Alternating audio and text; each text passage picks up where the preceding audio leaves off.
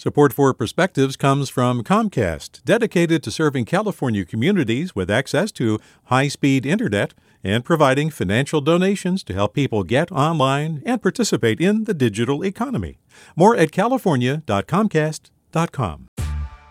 Hey there, this is Brittany Luce from NPR's It's Been a Minute. KQED's podcasts like The Bay, Bay Curious, Mindshift, Right Nowish, and more all tell the stories of the Bay and beyond with reliable, human centered journalism. They aim to inspire, make you think, entertain, and expand your understanding of the place you call home. Here's how you can support podcasting at KQED. Showing your support is easy, and you can join Brittany in supporting KQED Podcast too at donate.kqed.org slash podcast. That's donate.kqed.org slash podcast from KQED. The Bill of Rights guarantees our personal freedoms, and we're fortunate to have it, because contrary to some philosophers, human rights do not exist in a state of nature, where all animals are equally unprotected. The bill came into being after the founders had approved of the Constitution, which defined and limited the rights of government. It occurred to them that a government strong enough to guarantee individual rights might also be capable of taking them away. But the freedoms enshrined in the Bill of Rights are not absolute. They do not exist in a vacuum. They exist under the assumption that those enjoying them will respect the government on which those freedoms depend. But you know what they say about assumptions. Now it may be our government that needs our protection. This may sound ridiculous, but it's not. It's merely ironic. The founders were careful to ensure that the sacred document would not be confused with tablets made of immovable stone. It's an ideal, a bold project for those who came after to carefully amend when necessary. Neither the Constitution nor the Bill of Rights provide for their enforcement. Their power rests solely on good faith, on the federal and state governments enacting legislation and making it stick, and the vigilance of voters exercising their franchise.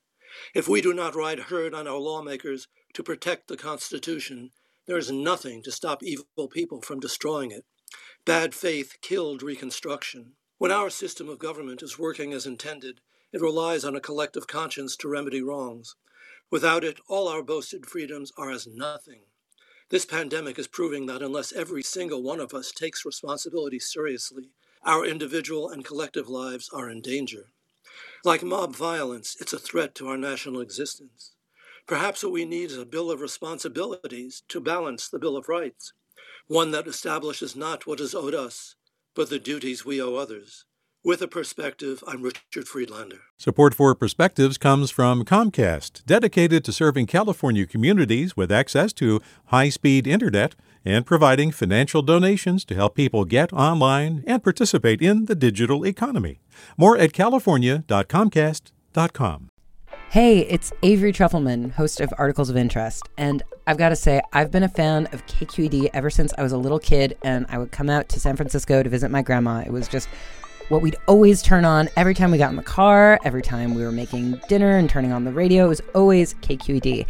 And then over the years, I've become a massive fan of KQED podcasts because this is local reporting at its best. These are answers to questions you've always wanted to know, interviews with exciting, unusual voices, necessary journalism, all told with love and care and artistry. And did you know that a majority of KQED's funding actually comes from members? It's just people like you and me supporting the programs they love while also getting access to cool events, behind the scenes footage, and so much more. If you want to sign up and be a part of this amazing community, visit donate.kqed.org slash podcasts to become a member today. That's podcasts with an S.